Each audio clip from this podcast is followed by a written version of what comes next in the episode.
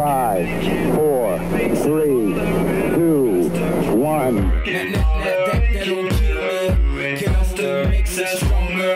It's time for peak hour with Ethan Roth. So, how much do you think Oh. shopping at Leadville IGA has played a part in where you are now? Bray Loveridge. hang on, hang on. Hang on. So whose birthday is it? It's peak hour with Ethan and Bray.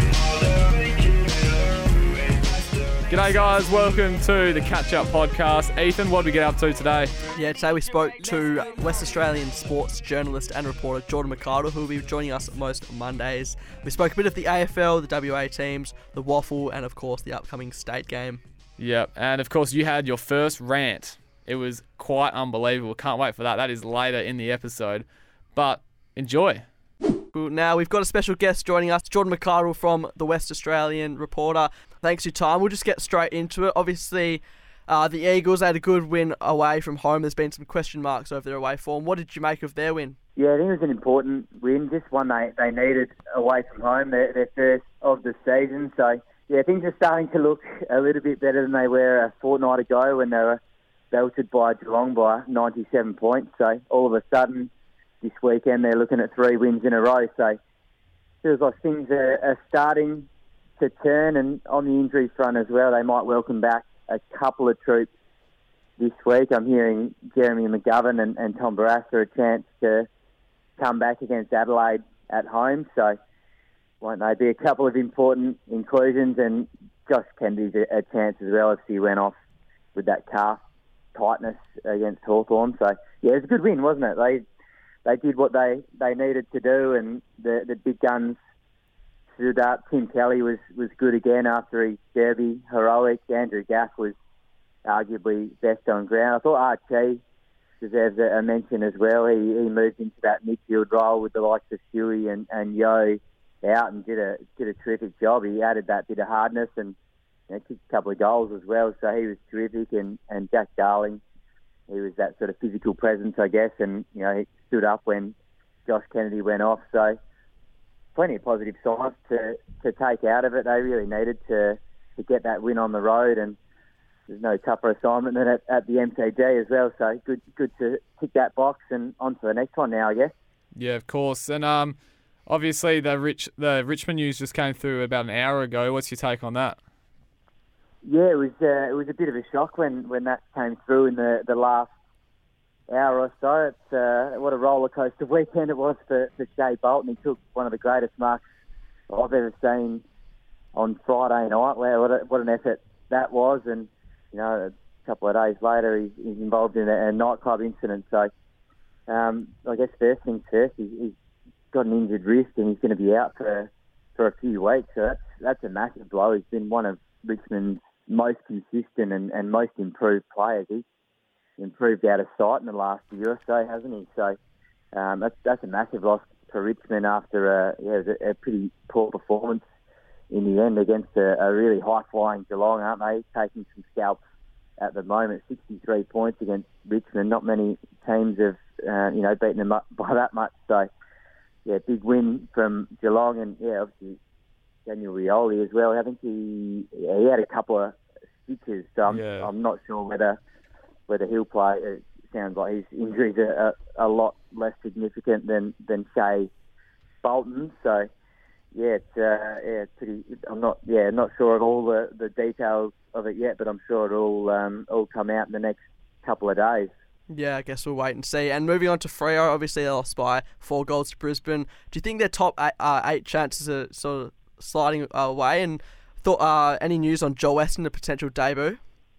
Yeah, you, you feel like it is sort of slipping away, not just because of the the results over the last couple of weeks, just the the injury list as well. It just keeps keeps building up, doesn't it? You look at some of the names they're missing just from their defence alone. Alex Pearce, Joel Hamling, Hayden Young, Ethan Hughes, know, Ed Chapman, Stephen Dunn, Stephen Hill. Who knows when he's going to come back? So there's just it's a crazy amount of injuries. It's hard to you know play consistent footy when you have such experienced heads going down, and obviously another injury from yesterday's loss to the Lions, Michael Frederick with that syndesmosis. So he had scans this morning, but you wouldn't expect him to come back for you know, maybe four to six weeks. That seems to be the norm with syndesmosis, or, even the best case scenario. So fingers crossed for him. They might get Adam Cerra back from uh, from his injury, so that'd be a good result against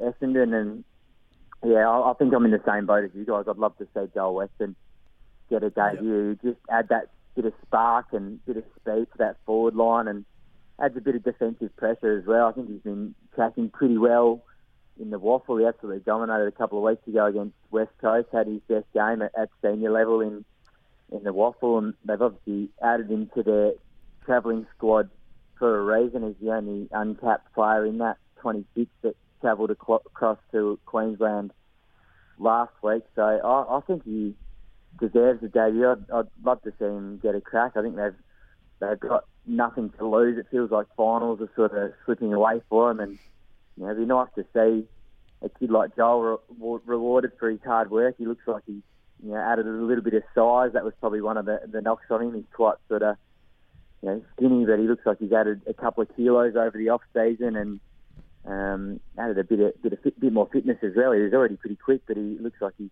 added a yard or two there as well. So um, I think it'd be nice to see him rewarded for his hard work. You obviously had him on the your, your podcast last week, so he's a, he's a bit of a character as well, isn't he, Joel? Yeah. Yeah, he is. He is. Yeah, sure is. Um, and obviously talking about the WAFL, who caught your eye in round six of the WAFL, and do you have an early contender for the flag?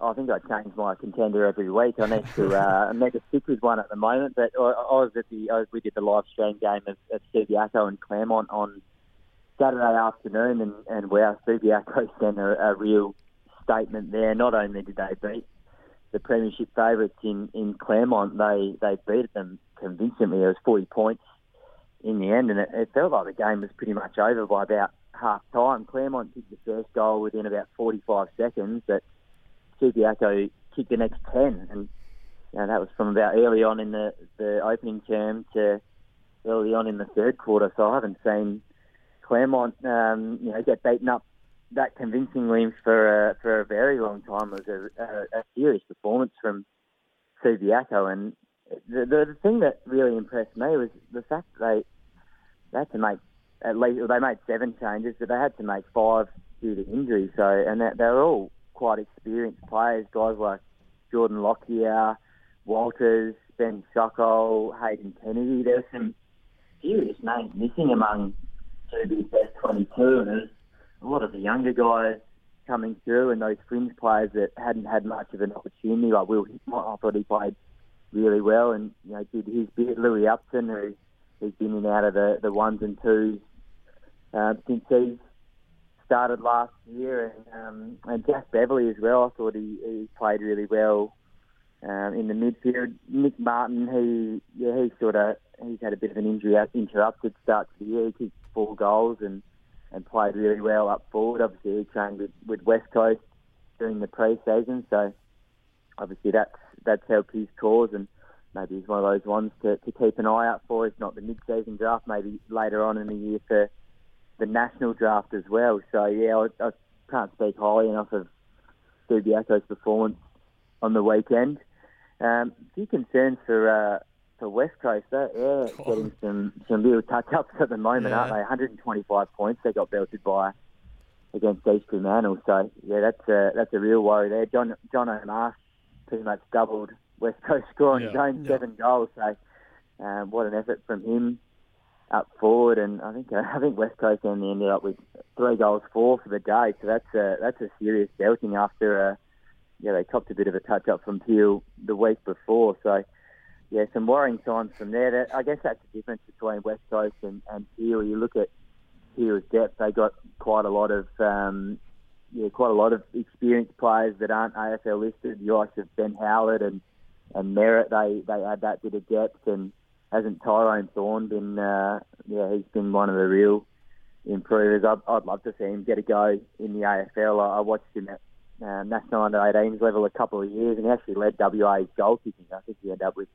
seven for the Carnival. So he's a real um, pocket rocket, isn't he? He can play up forward, but he's sort of transformed to the to the midfield now. So yeah, Peel got a, a pretty important scalp in in Perth. I felt. Um, you know, they, were, they didn't win a game last year, Peel, without the, the Dockers listed guys. But you know, this week around, they they were missing quite a lot of those um, those Dockers listed guys that had travelled over to the Gold Coast, guys like Lloyd Meek and Joel Western, who I mentioned earlier. Um, Sam Sturt hurt his um, hurt his knee, so he, he's done for the year. So they were missing probably a lot of their better players from the week before. So to to get a scalp like Perth, who you know they haven't been going the best, but they're sort of one of those mid-range sides it would it would do a world of good for their confidence. And yeah, Thorny best on ground again. So hopefully a few AFL recruiters were watching that. Yeah, absolutely. And just last one from us. Obviously, the state game is coming up, so there's no WAFL this week. What's your, uh, I guess, pre? What's your um, expectations or predictions for that? And yeah, players to to watch out for. Yeah, I guess I got to watch a lot of them at the weekend. I think there was uh, there was probably around a dozen for um, for Subiaco and, and Claremont combined. So yeah, they got a lot of talent those two sides. So be be stacked with those two teams. I know I've mentioned Thorny a few times, but he, he gets his state debut at a, at a senior level. That's just reward for you know a really really impressive start to, to his season. So looking forward to seeing how he goes. And another one of my favourites. He's a he's a small forward out of West Perth, Keegan the Wiz Not. He uh, is pretty prolific on the tweet, as you guys know, and uh, he's uh, he's got a pretty amazing highlights reel as well. Keegan Knott. So I'm looking forward to seeing how he goes. Um, yeah, there's a, there's a few guys that are missing. I'm not sure whether whether Lockyer will get up. He, he's got that hip flexor kind of injury, and you know, I think there's a few sort of injury concerns, and obviously a few concerns about um, coaching staff and stuff like that. Michael Broadbridge had to, to pull out, so um, Jeff Valentine's taking the reins there, the, the West Perth coach. So obviously a few um, you know, last minute kind of decisions there with, with coaching staff, which makes sense, I guess, with, with borders and, and that sort of stuff. So you got to put your uh, yeah, your, your job in that first, like Michael Broadbridge has done. So that's, I think it'll be a tough test against South Australia in South Australia as well. I mean, you look at their side; they've got uh, they've got a hell of a side on the park, and um, you know WA's had a few injury concerns. Jake Patmore's going to be a big loss with that fractured cheekbone. I thought he's every time I've seen him play this year, he's been outstanding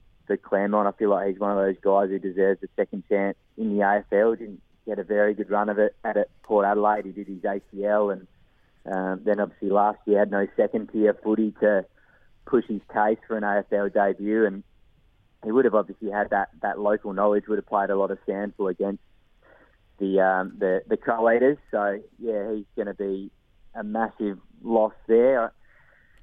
Uh, Tyson Stengel, I think he'll be one to watch from a from a SA point of view. Obviously, got sacked by Adelaide. They, they just had that uh, I guess parting of ways after a couple of off-field indiscretions. So he sort of looks like he's enjoying his footy again playing out at Woodville West Torrens and putting together some really exciting performances there. So I think my tip would be South Australia. To be fair, I don't like tipping against WA. It's sort of my head tipping against my heart there, but I, I feel like South Australia would just be that that little bit too strong, and obviously the home ground advantage there. And uh, I just think that their preparations have just been a little bit more, a little bit less disrupted than than WA so far. Yeah. Well, let's hope uh, WA can prove you wrong there. But Jordan, that's all about we got time for you today. Boy, oh boy, we have a segment here. It's time for the little bloke to explode. This is Ethan's rant. Dean Margetts. Oh, Danny, You've been around for a while. You've umpired over 300 games of senior football. Am I right, Bray? Yep, 362. You've got a lot of respect, I'll admit it. And I have to be careful with what I say because I am an umpire myself, and my dad actually does know you quite well. But in the many games of um, of watching AFL football, I've never seen a more embarrassing decision.